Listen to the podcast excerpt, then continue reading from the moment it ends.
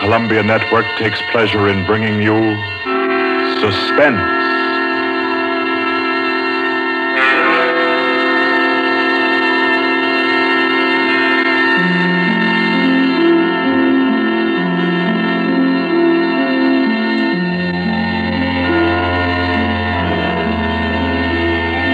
Suspense. Columbia's play theater of outstanding thrillers. Produced and directed by William Spier and scored by Bernard Herrmann. The notable melodramas from fiction and stage and screen. From the world's great literature of entertaining excitement. Presented each week to bring you to the edge of your chair. To keep you in suspense.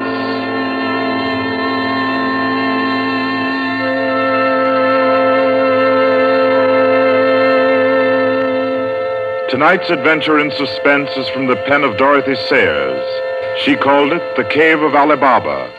Like the tale told by Scheherazade, a distinguished ancestress in the storytelling art, Miss Sayers' thriller deals with 40 thieves and with two magic words. For your uneasy listening, then, Suspense presents The Cave of Ali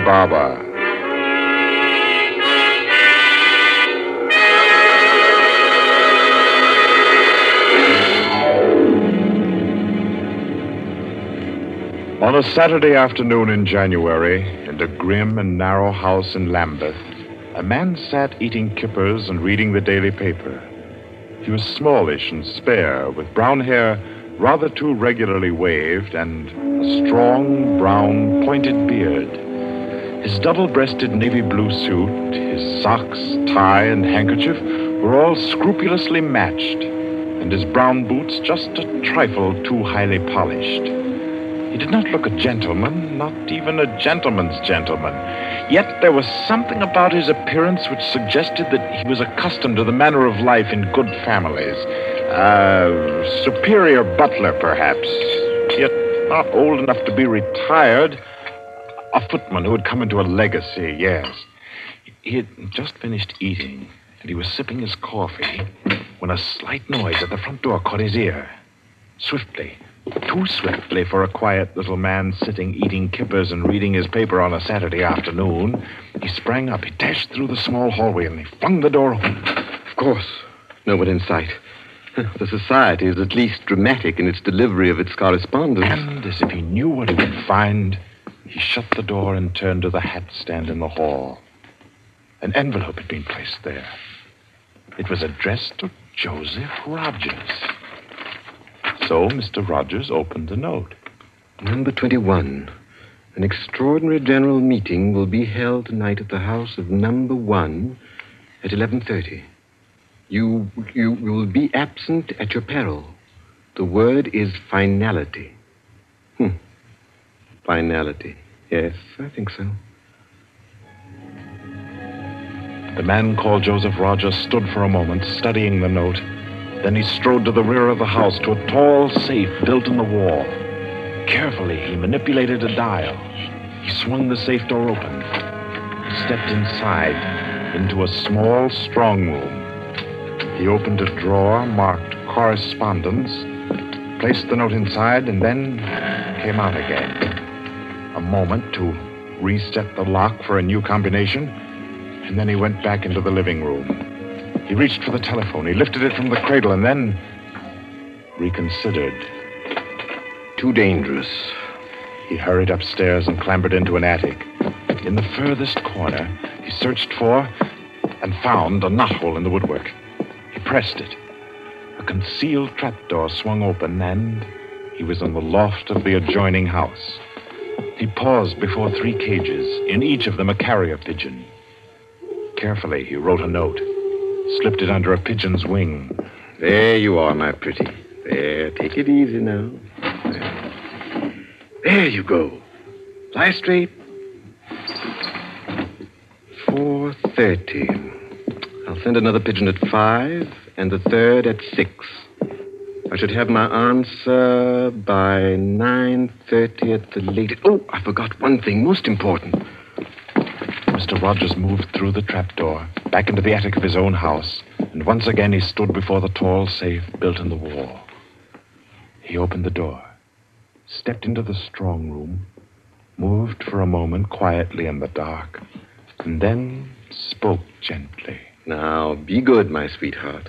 I'm depending on you. Open sesame. Come on now, old thing. Open sesame. Open sesame. Ah, That's better. That's very much better.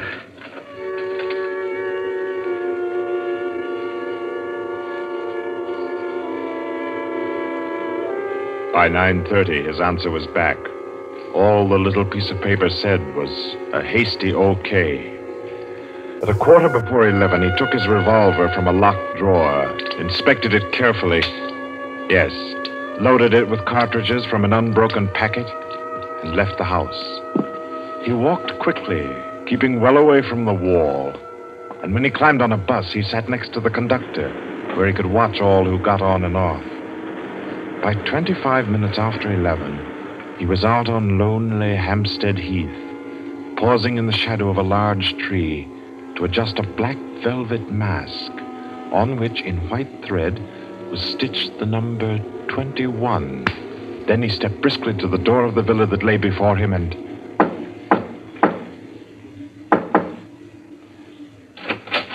What is it? Finality. Come in. Go right on through. Number one will check you in. Right.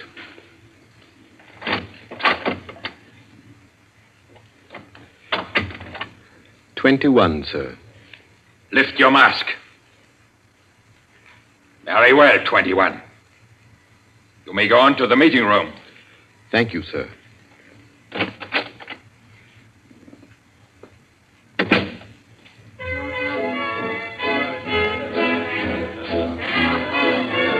room of the villa in which Mr. Rogers now stood was a large one, a brilliantly lighted room. There was a gramophone in one corner blaring out a jazz tune. To its rhythm, couples, masked men and women, were dancing. Some were in evening dress, some in tweeds and jumpers. In another corner of the room was the bar. Mr. Rogers went up to it and asked the masked man in charge for a double whiskey. He consumed it slowly, leaning on the bar.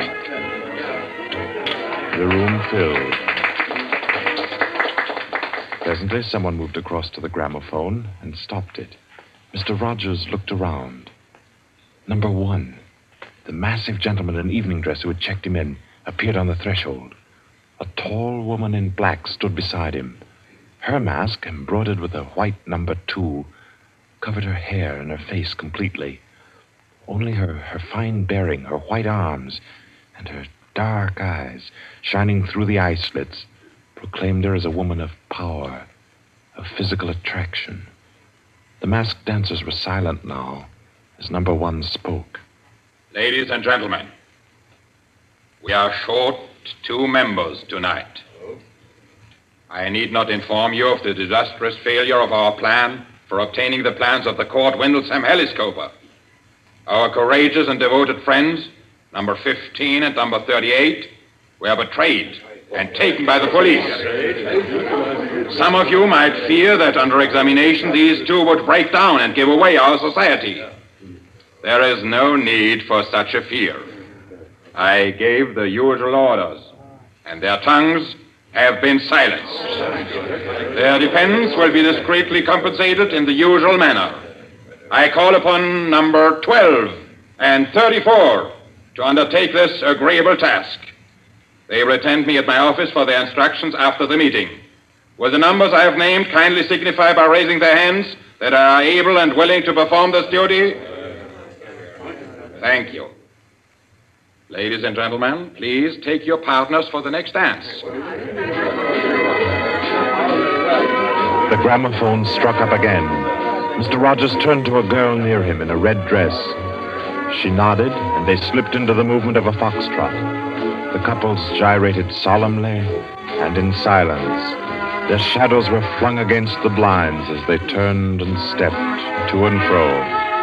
The girl in red spoke to Mr. Rogers. What's happened? I'm frightened, aren't you? I feel as if something awful was about to happen. It does take one a bit short. Number one's way of doing things.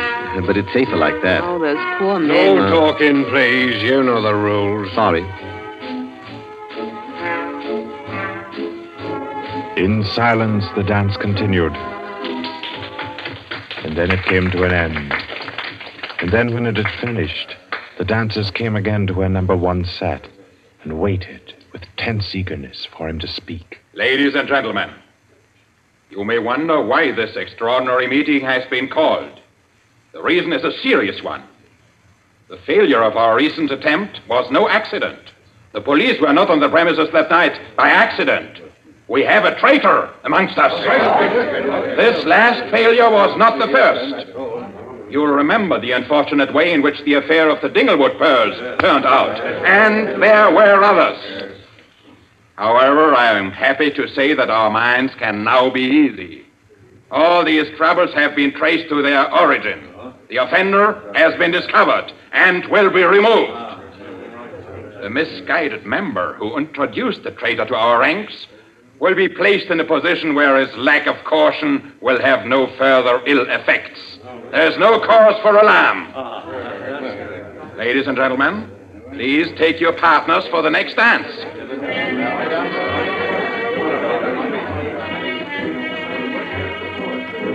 Again, the gramophone took up its bizarre monotony, and the masked dancers glided and turned, and their movements were sharper, more staccato. The girl in red was claimed by a tall mask in evening dress. A hand laid on Mr. Rogers' arm made him start. A small, plump woman in a green jumper slipped a cold hand into his. The dance went on.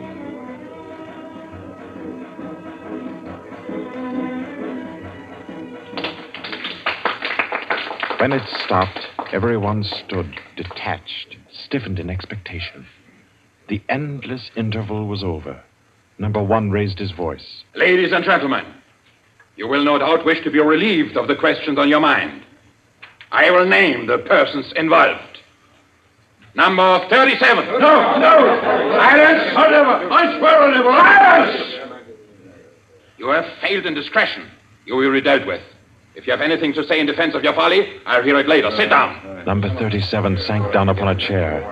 He pushed his handkerchief under the mask to wipe his face. Two tall men closed in upon him. The rest fell back. Ladies and gentlemen, I will now name the traitor. Stand forward. Number 21. Take off your mask.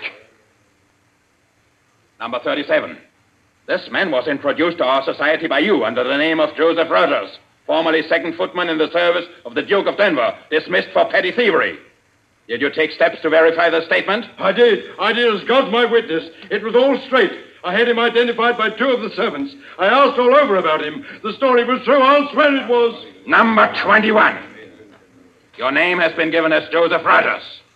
Is that your real name? Answer me. Is that your real name? No. What is your name? Peter Death Bredon Wimsey. Silence! My compliments, your lordship. We thought Lord Wimsey was dead. He was killed, so the paper said two winters ago, while shooting big game in Africa. He even left a will, proved to 500,000 pounds. To his mother, I believe, the Dowager Duchess of Denver. Lord Peter Whimsy, indeed. Well known book collector, man about town, distinguished criminologist. Took an active part in the solution of several famous mysteries. Taking an active part, if you don't mind. So you deliberately led us to think you were dead and became Joseph Rogers to gain entrance to our society. What has become of the real Joseph Rogers? He died abroad. I, I took his place. And the end of your impersonation to uncover our society. Precisely. I see. The robbery of your own fete, upon which we congratulated ourselves, and which you helped to execute, was arranged. Obviously. The robbery of the Duchess, your mother, was arranged by you. It was. It was a very ugly tiara. No real loss to anybody with decent taste. The burglary of the Winthrop mansion, the theft of the necklace at Covent Garden, the others as well. You arranged them all. All. Uh, may I smoke, by the way? You may not. Numbers 15, 22, 39. You have watched the prisoner. Has he made any attempt to communicate with anybody? Uh, none. His letters and parcels have been opened. His telephone tapped and his movements followed.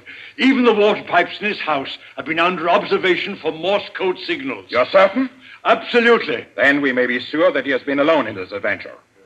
Well, ladies and gentlemen, please take your. Very well. Take the prisoner away. And be sure you explain carefully to him first the manner of his death. I'm sure he'll enjoy it. Wait, wait, at least you can let me die decently. Take him away. Stop, I have something to say, something to sell. We make no bargains with traitors. No, but listen. Do you think I haven't thought of this? I'm not a fool. I've left a letter. To whom? To the police.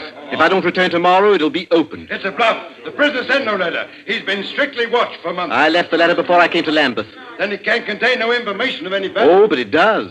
The combination of my safe. Indeed? Has this man's safe been searched? Yes. What did it contain? No information of importance, sir.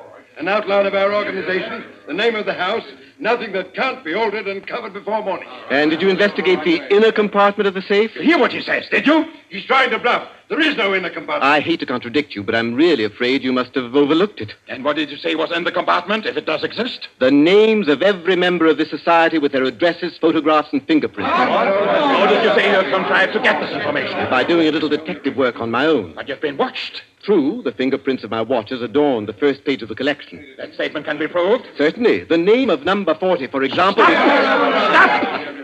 If you mention names here, you will certainly have no hope of mercy. Bring the prisoner to my office. Ladies and gentlemen, take your partners for the next dance. Well,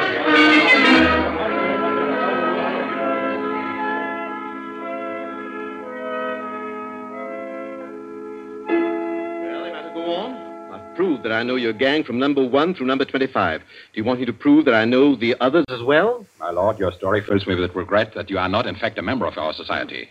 Wit, courage, and industry are valuable in an association like ours. I fear I cannot persuade you. No, I suppose not.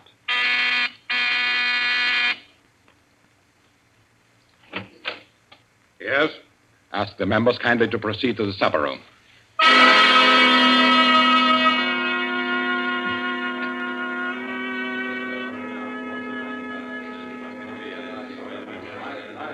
Ladies and gentlemen, I'll not conceal from you the seriousness of the situation. The prisoner has recited to me 25 names and addresses which were thought to be unknown except to their owners and to me. There has been great carelessness. Fingerprints have been obtained. He showed me some photographs of them. He tells me that the book of names and addresses is to be found in the inner compartment of his safe, together with certain letters and papers stolen from the houses of members, and several objects with fingerprints. I believe he tells the truth. He offers the combination of the safe in exchange for a quick death. I think his offer should be accepted. What is your opinion, ladies and gentlemen? The combination is known already. Fool! This man is Lord Peter Wimsey, a scientist of crime. Do you think he will have forgotten to change the combination? Oh, I say give him the promise. Time's getting short. You agreed? It's a bargain, Wimsey. What is the combination?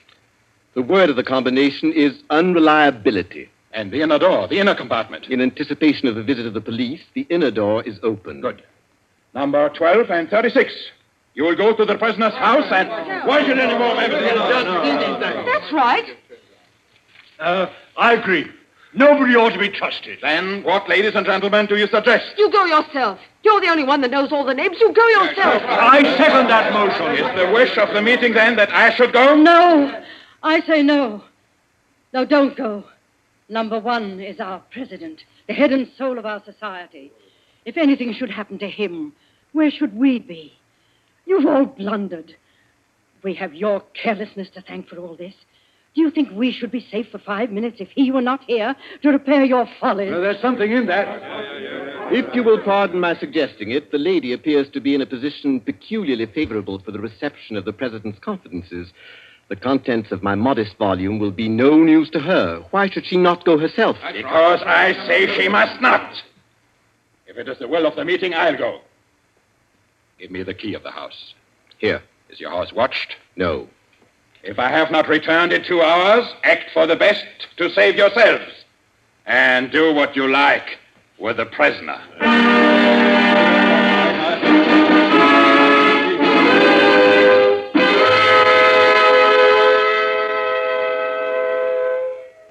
The president has been gone two hours.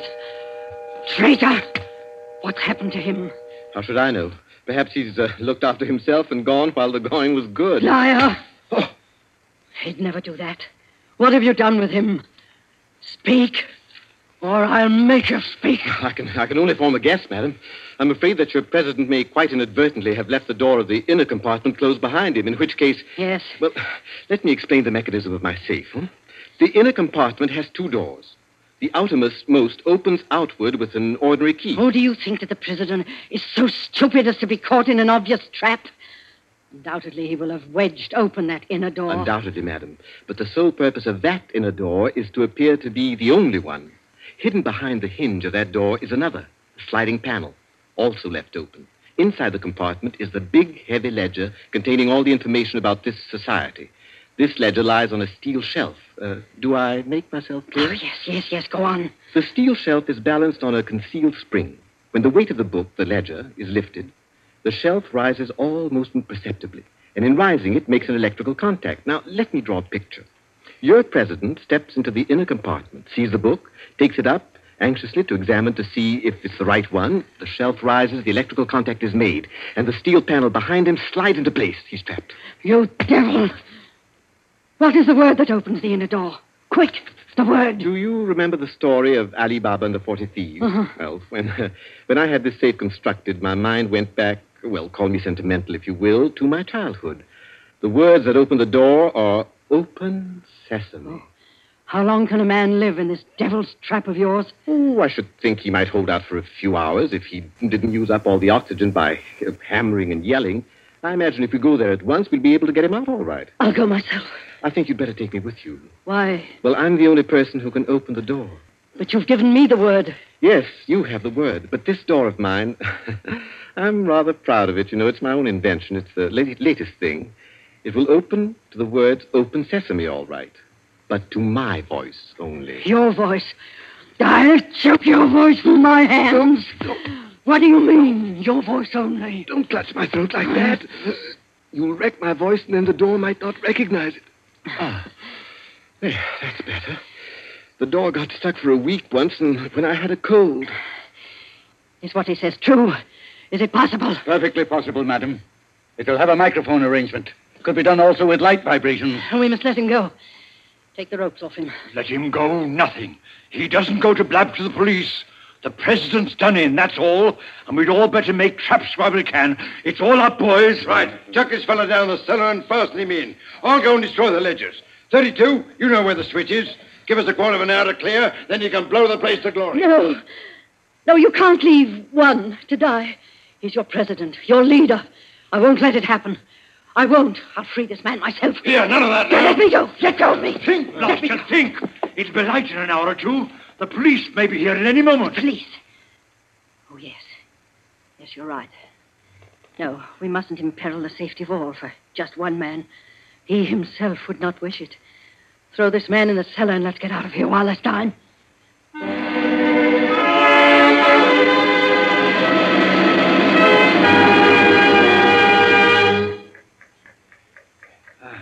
Here.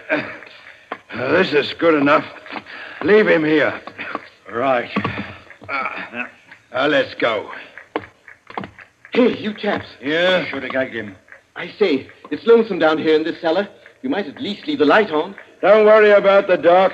They're taking you here as the time fuse for the bomb that's going to blow out this place. It's all set. You won't have long to wait. Uh, not long.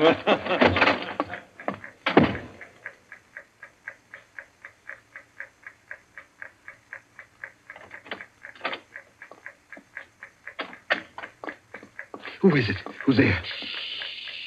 Hold still, so I can cut the ropes. Well, if it isn't two. My compliments, madam, on your loyalty to your president. Quick, quick. They've set the time fuse. The house is mined. Follow me as fast as you can. Number one must be saved. And only you can do it. Well, how did you manage to? There, there- there's no time for questions. Get up and follow me. You will release him. You promise. I promise. But I warn you, madam, that this house is surrounded. When my safe uh, door closed, it gave a signal to Scotland Yard. All the members of the society had taken. Never mind them. Here, outside. Quick. All right, who's there? Is that you, Inspector? Get your fellows away, quick. The house is going up in a minute.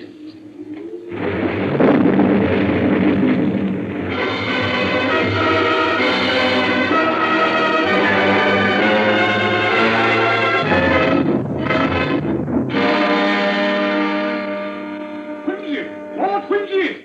It's Inspector Parker, old man. Are you all right? Yeah, I'm a bit winded. What's happened, Inspector? Well, about half a dozen of them got blown up. The rest we bagged. Uh, hurry, we must hurry. Who's this? One of the gang. She's called number two. We must save him. We must. Golly, I clean forgot the gentleman in the safe. Parker, where's your car? It's down the lane. Send w- one of your men down to get it. Right. Johnson, bring that car here. Yes, sir. I've got the, n- the number one of the whole company quietly asphyxiating at home. I promised we'd get back and save him. He's the bloke that we've been wanting. The man at the back of the Morrison case and the Hope Wilmington case and hundreds of others. Is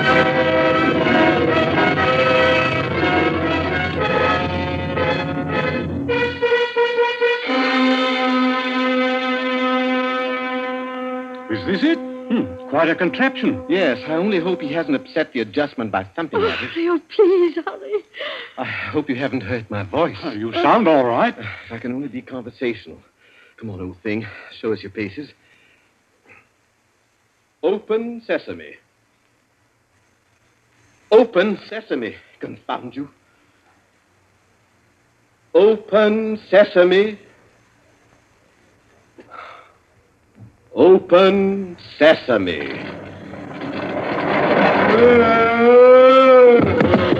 He's dead. Let me see.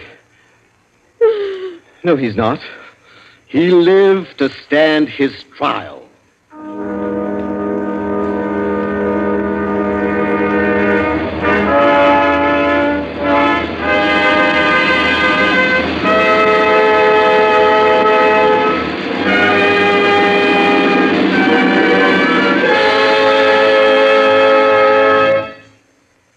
So, all's right with the world, as it always is when Lord Peter Wimsey is involved.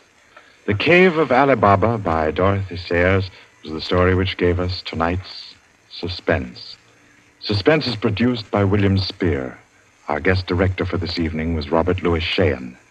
Tonight's radio drama was written by Peter Lyon and scored by Bernard Herrmann. Romney Brent was Peter Wimsey, William Moulton played number one, and Ara Gerald, the lady in the case. Others in the cast were Kathleen Cordell, Victor Beecroft, Roland Bottomley, J.W. Austin, William Podmore, Ian Martin, and William Moulton. Next Wednesday, Suspense will not be heard because of a special all star Hollywood broadcast which Paramount Pictures will present.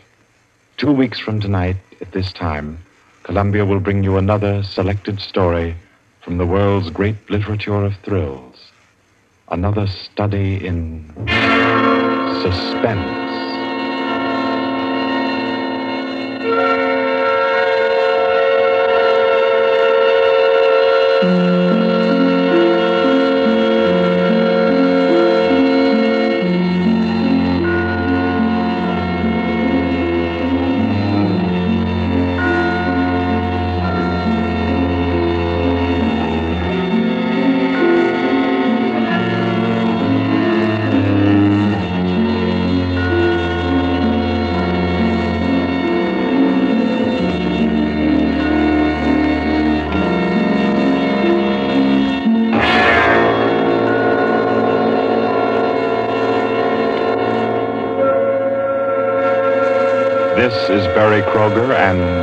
Columbia Broadcasting System.